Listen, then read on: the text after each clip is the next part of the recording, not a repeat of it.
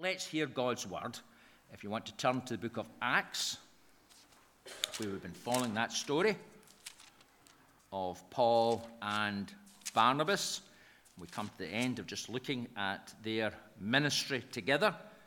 And we're going to look this morning and read from Acts chapter 14. Acts chapter 14, and reading from verse 8.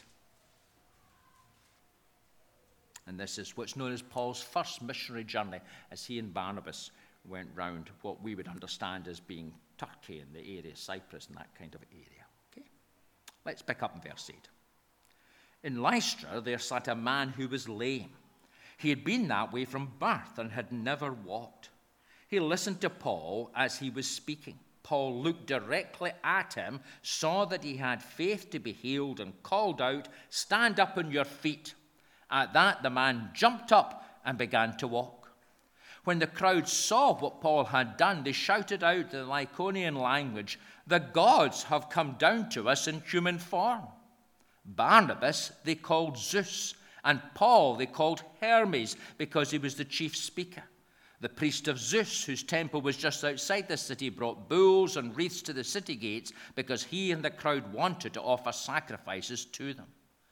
But when the apostles Barnabas and Paul heard of this, they tore their clothes and rushed out into the crowd, shouting, Friends, why are you doing this? We too are only human like you. We are bringing you good news, telling you to turn from these worthless things to the living God who made the heavens and the earth and the sea and everything in them.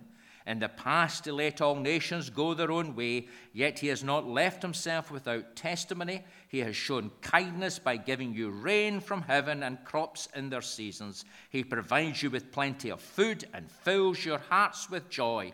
Even with these words, they had difficulty keeping the crowd from sacrificing to them. Then some Jews came from Antioch and Iconium and won the crowd over. They stoned Paul and dragged him outside the city, thinking he was dead. But after the disciples had gathered around him, he got up and went back into the city. The next day, he and Barnabas left for Derbe. Amen. And as we hear God's word, may by the Spirit we grow in our understanding. We're going to sing together a, hymn now, and then after that hymn, um, there's going to be a video put on once Gregor can bring it up. Um, I'm showing an excerpt from Strictly Come Dancing from a week past on Saturday. It's not for our entertainment, um, it's of one of the contestants. You'll see it, and I trust as you watch it, you'll think about what it's telling us about Britain today. But before that, let's continue in our worship as we stand to sing. Well, I wish I could dance like that. And last night they won. They got the highest score. If we had time this morning, I'd love us, but we don't have time for us to talk about what that tells us of Britain 2021. Not the Britain, perhaps, that we were brought up in or we'd like to believe still existed, but Britain in 2021. And in the church, of course, there's different reactions. Part of the church, of course, would say, This is great. This is the future. This is what we need to embrace. This is what we need to enter into and, and celebrate and mark. There's another part of the church which, of course, is diametrically opposite. This is offensive. This is wrong. Pronounce judgment upon it and retreat well away from it.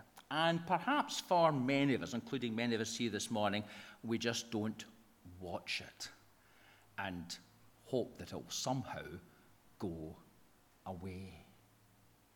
And yet, my friends, if we really understand the New Testament, Britain is more and more like the Roman Empire of the first century.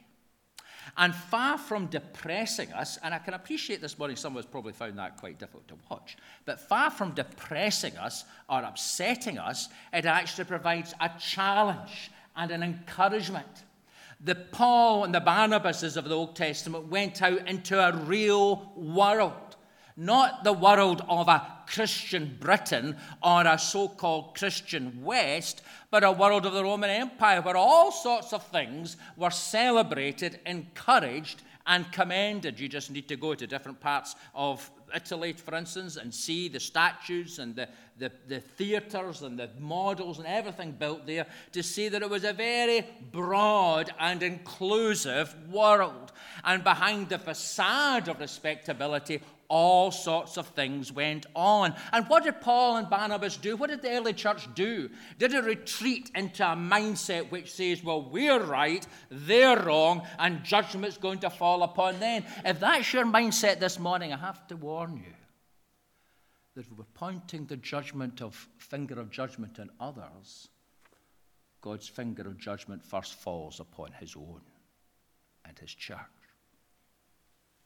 And if we think that by ignoring things that we don't feel comfortable with, that somehow they'll go away, then history tells us that that's the road to increasing alienation, separation, and irrelevance. Turn in your Bibles to the passages we read earlier from the book of Acts.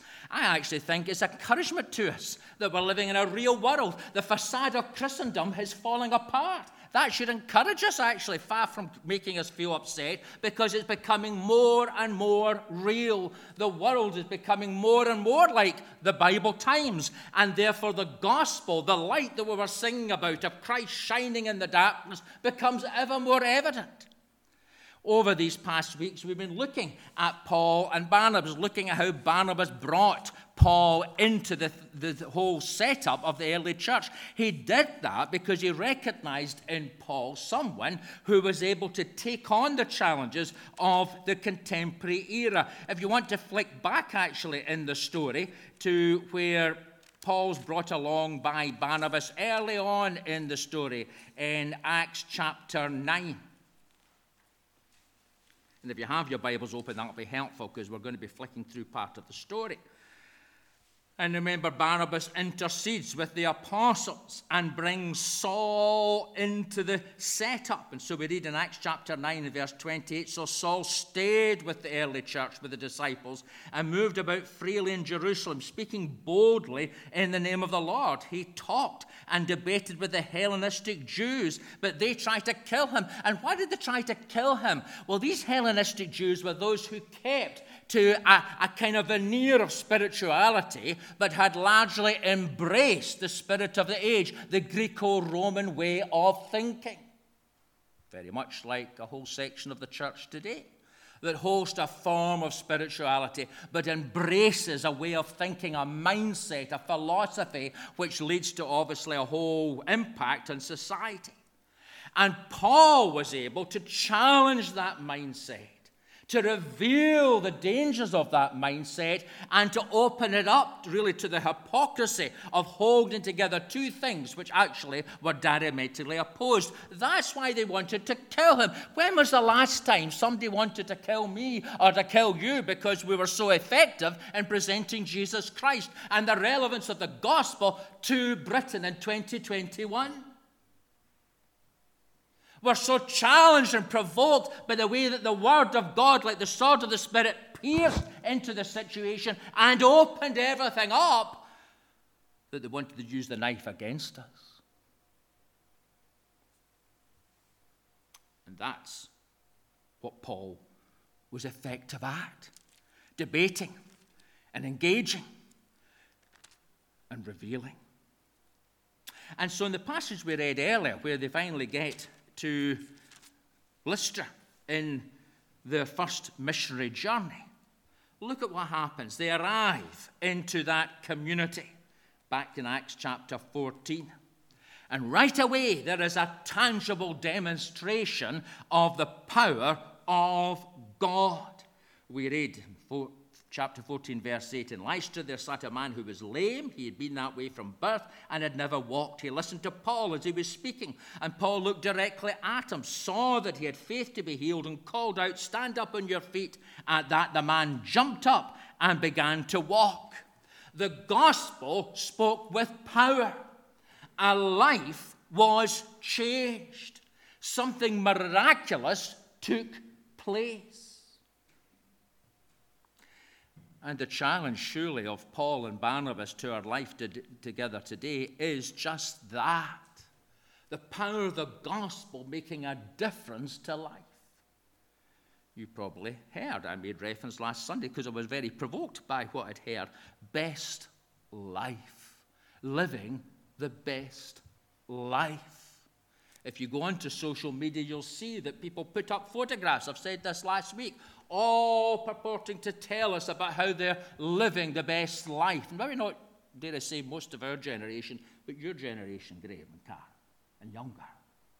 This longing for life in all its fullness. And the gospel of Jesus brings radical transformation and allowed this man to have life. He was physically crippled. He had never walked, we're told. Luke, the, the historian and the medical expert, keen to make sure that we understood how dramatic, makes that clear. He had been that way from birth and had never walked. And my friends, the good news of Jesus transforms lives and gives hope to people in the midst of all their situations. And it's that radical witness, that radical change, that miraculous transformation that causes folk to stop and think.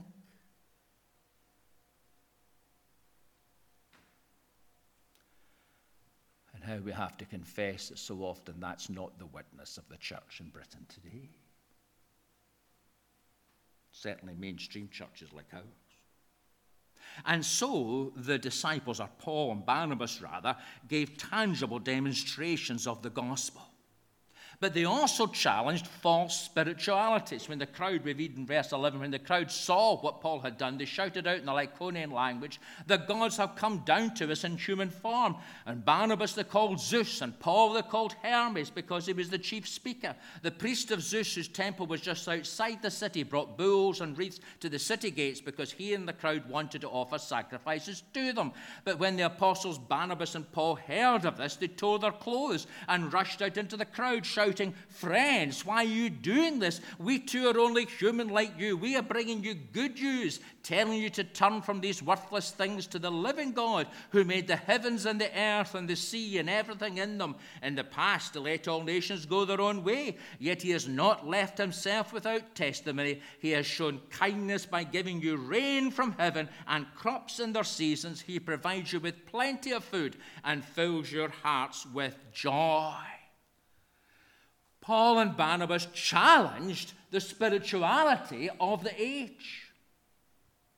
You don't need me to tell you that in the world today, we too have various alternative spirituality. In fact, they're often used. People talk about alternative spiritualities. We have the deification of humans. How many Instagram followers do these guys that appeared on the screen have? Ollie Murs, is it you call him, the singer? I was reading in the paper this morning 34 million people follow him on Instagram. We deify humans. We look to them and model our lives. Well, again, not you, but I'm saying this because we've got to think out of the way we think, which is quite narrow and quite kind of, you know. People deify humans and elevate and model their life, their best life, on what someone else lives. We live in a day where there is openness to other forms of spirituality, other religions in the world, yes, but other forms of spirituality. And so people order their lives by the stones that they have, or by what some guru says, or by some spirit, angel, or something else that they follow or identify with.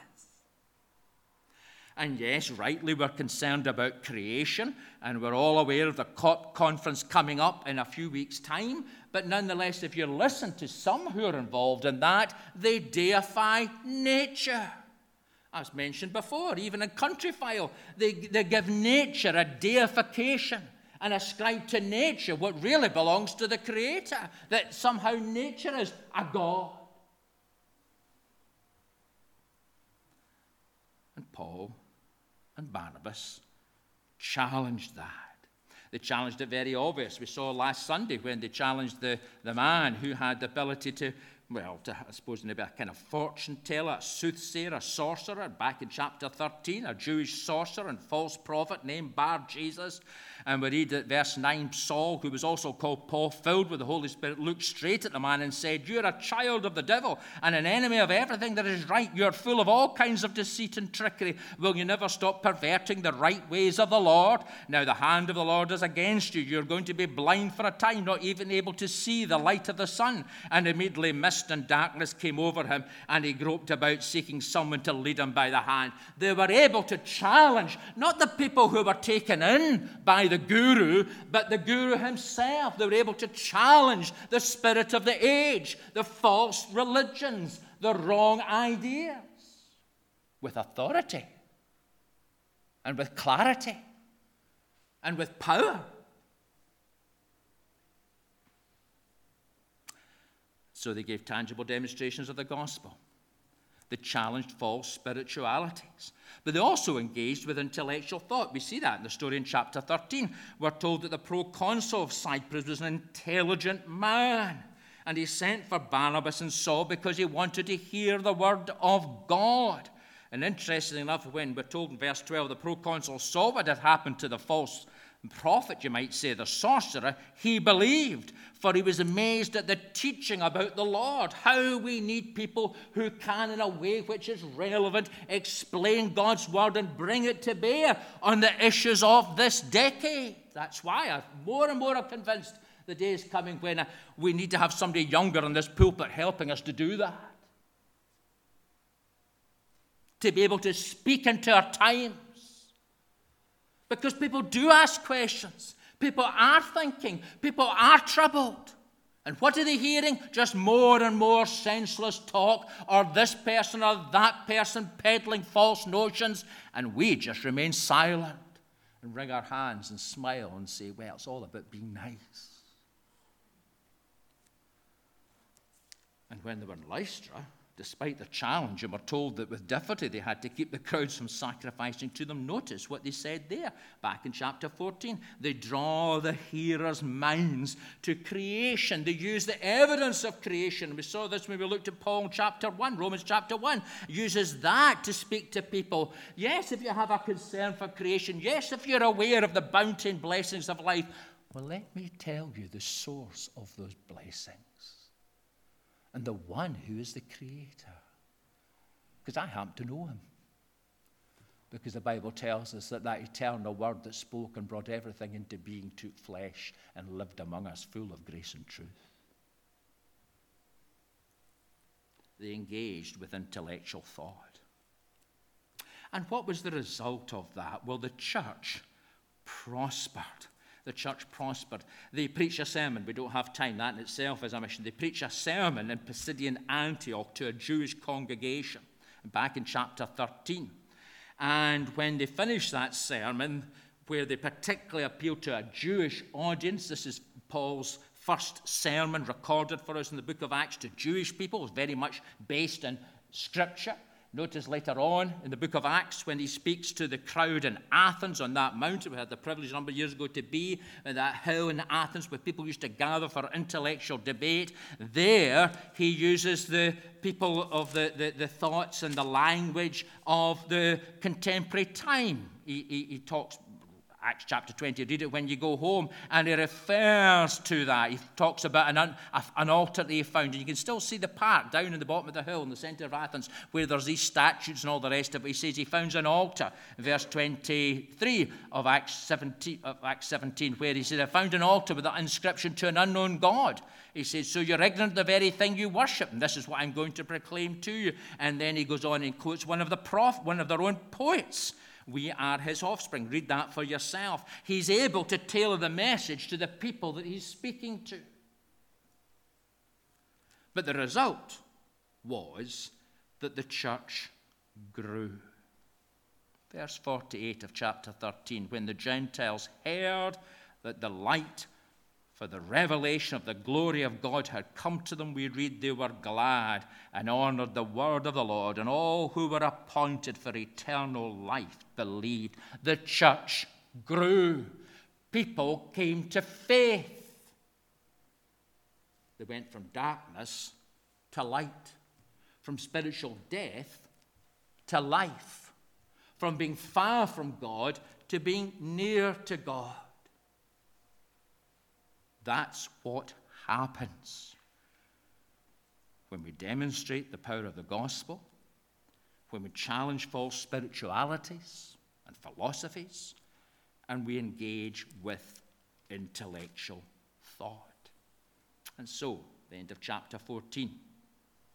The return through the cities they had been in. Let me just read to you. They preached the gospel in the city and won a large number of disciples. Then they returned to Lystra, Iconium, and Antioch, strengthening the disciples and encouraging them to remain true to the faith. We must go through many hardships to enter the kingdom of God, they said. Paul and Barnabas appointed elders for them in each church, and with prayer and fasting committed them to the Lord, in whom they had put their trust. And after going through Pisidia, they came to Pamphylia. And when they reached the word in Perga, they went down to Attalia. And from Attalia, they sailed back to Antioch, where they had been committed to the grace of God for the work they had now completed. And arriving there, they gathered the church together and reported all that God had done through them and how he had opened a door of faith to the Gentiles. And they stayed there a long time with the disciples. The church was built up, order was established. Doctrine was established. And the church that has stood for 2,000 years was born. And that was all the fruit, the fruit that endures when the gospel is proclaimed in a way that's relevant to the times in which we live. But lastly, because I'm conscious time is passing, they also were human, very human. That happens, of course, we saw that earlier when they all came rushing out and Paul and Barnabas tore their clothes and rushed out into the crowd. Friends, why are you doing this? We too are only human like you. And they were very human, and again, we just have to move on very quickly, but they're very human because we read this at the end of chapter 15. So flick to that if you want, just as we close. Sometime later, Paul said to Barnabas, Let's go back and visit the believers in all the towns where we preach the word of the Lord and see how they are doing. Barnabas wanted to take John, also called Mark, with them, but Paul didn't think it wise to take him because he had deserted them Pamphylia and had not continued with them in the work. They had such a sharp disagreement that they parted company. Barnabas took Mark and sailed for Cyprus, but Paul chose Silas and left, commended by the believers to the grace of the Lord. What's you in the church? There was a fallout over Mark, Barnabas's cousin.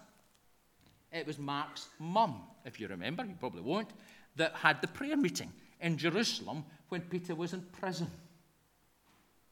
And Paul wasn't very impressed when he deserted them and went home back to his mummy.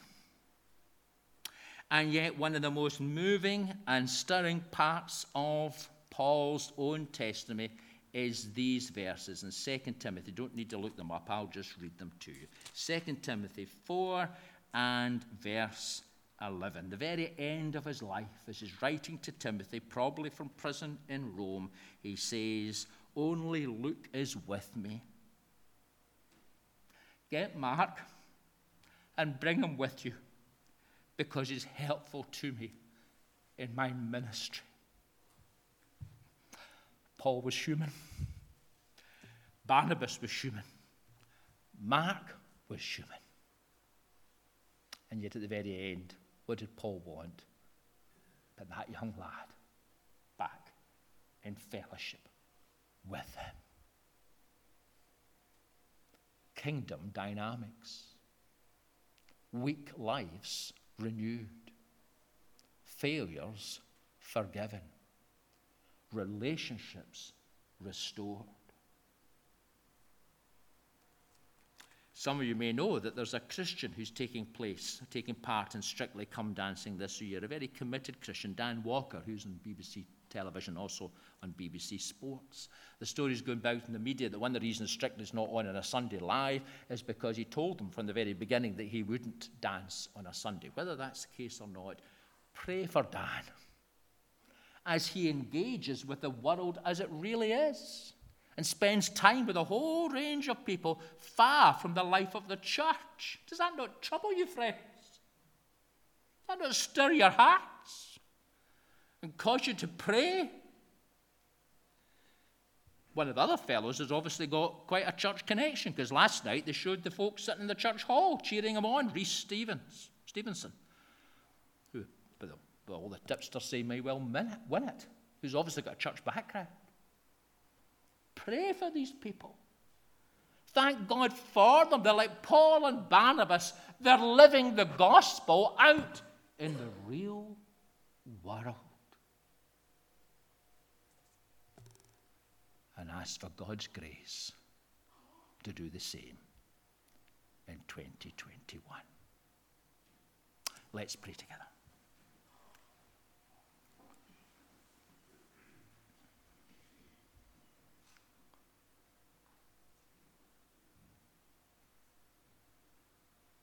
We do pray for Dan Walker, a brother in Christ. We thank you for him. We ask that you would bless him, not that he would necessarily win strictly, but he would continue to be that light shining in the midst of a very illuminated dance competition in many ways, but in many other ways spiritually dark. We pray for others. We pray for John and his dance partner. We pray for them and we pray for all who are taking part.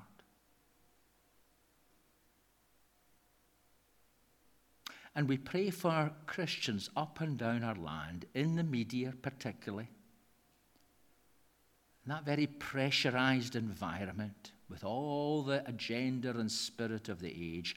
And we pray that by your Holy Spirit, you would strengthen them and enable them to bear good witness to Jesus.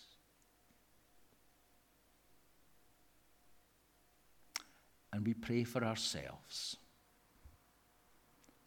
We say sorry for getting it wrong so often. And yet we thank you for the example in the, the book of Acts that even the best got it wrong at times. And we ask for wisdom that in our conversations and how we respond and what we say and how we act, we may reveal you, Lord Jesus that he might get the increase as we, in a sense, decrease. And for that difficult situation that we feel uncomfortable with, those relationships that others have that we don't agree with and don't fit in with our understanding of life, those values that we find perhaps even quite offensive, and rightly so, give us grace and increasingly the mind of Christ as to how we are to respond. And enable us as a little fellowship here to so demonstrate the power of the gospel in lives transformed, to be so equipped to challenge the spirit of the age with all its falsehood with all its twinkling lights and dangerous lies, to be able to intellectually answer questions and provoke thought. Lord, we offer our little fellowship. Own us, own it, and use it for your kingdom purposes, we pray. In Jesus' name. Amen. We have heard a joyful sound. Jesus saves. Let's stand to. In my own heart, I say, if I really believed that, I'd be praying even more fervently for all that we see and is presented to us day by day in our world. Let's say the grace together. The grace of our Lord Jesus Christ and the love of God and the fellowship of the Holy Spirit be with us all.